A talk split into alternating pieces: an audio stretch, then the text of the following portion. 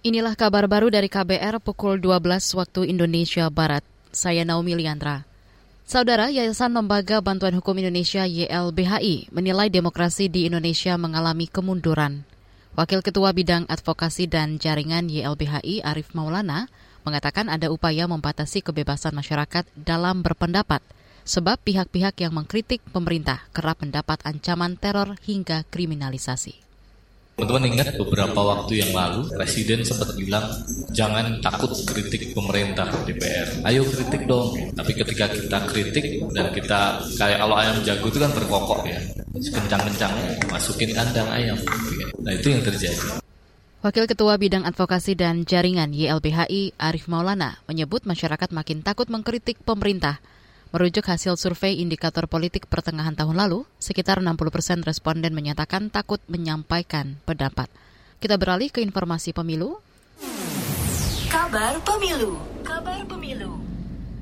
Sebanyak 150 dari 770-an berkas bakal calon legislatif Bacalek di Kabupaten Banyuwangi, Jawa Timur tidak memenuhi syarat itu terungkap setelah Komisi Pemilihan Umum KPU Banyuwangi menuntaskan verifikasi administrasi hasil perbaikan dokumen Bacalek Pemilu 2024.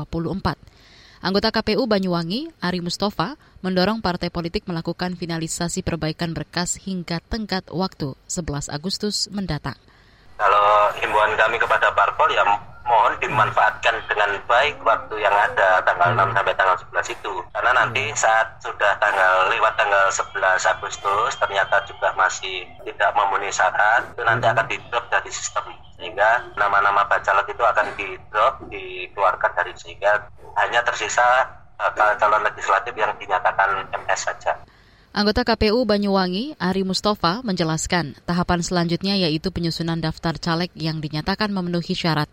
Caleg yang memenuhi syarat akan diumumkan 19 Agustus 2023. Kita ke berita olahraga.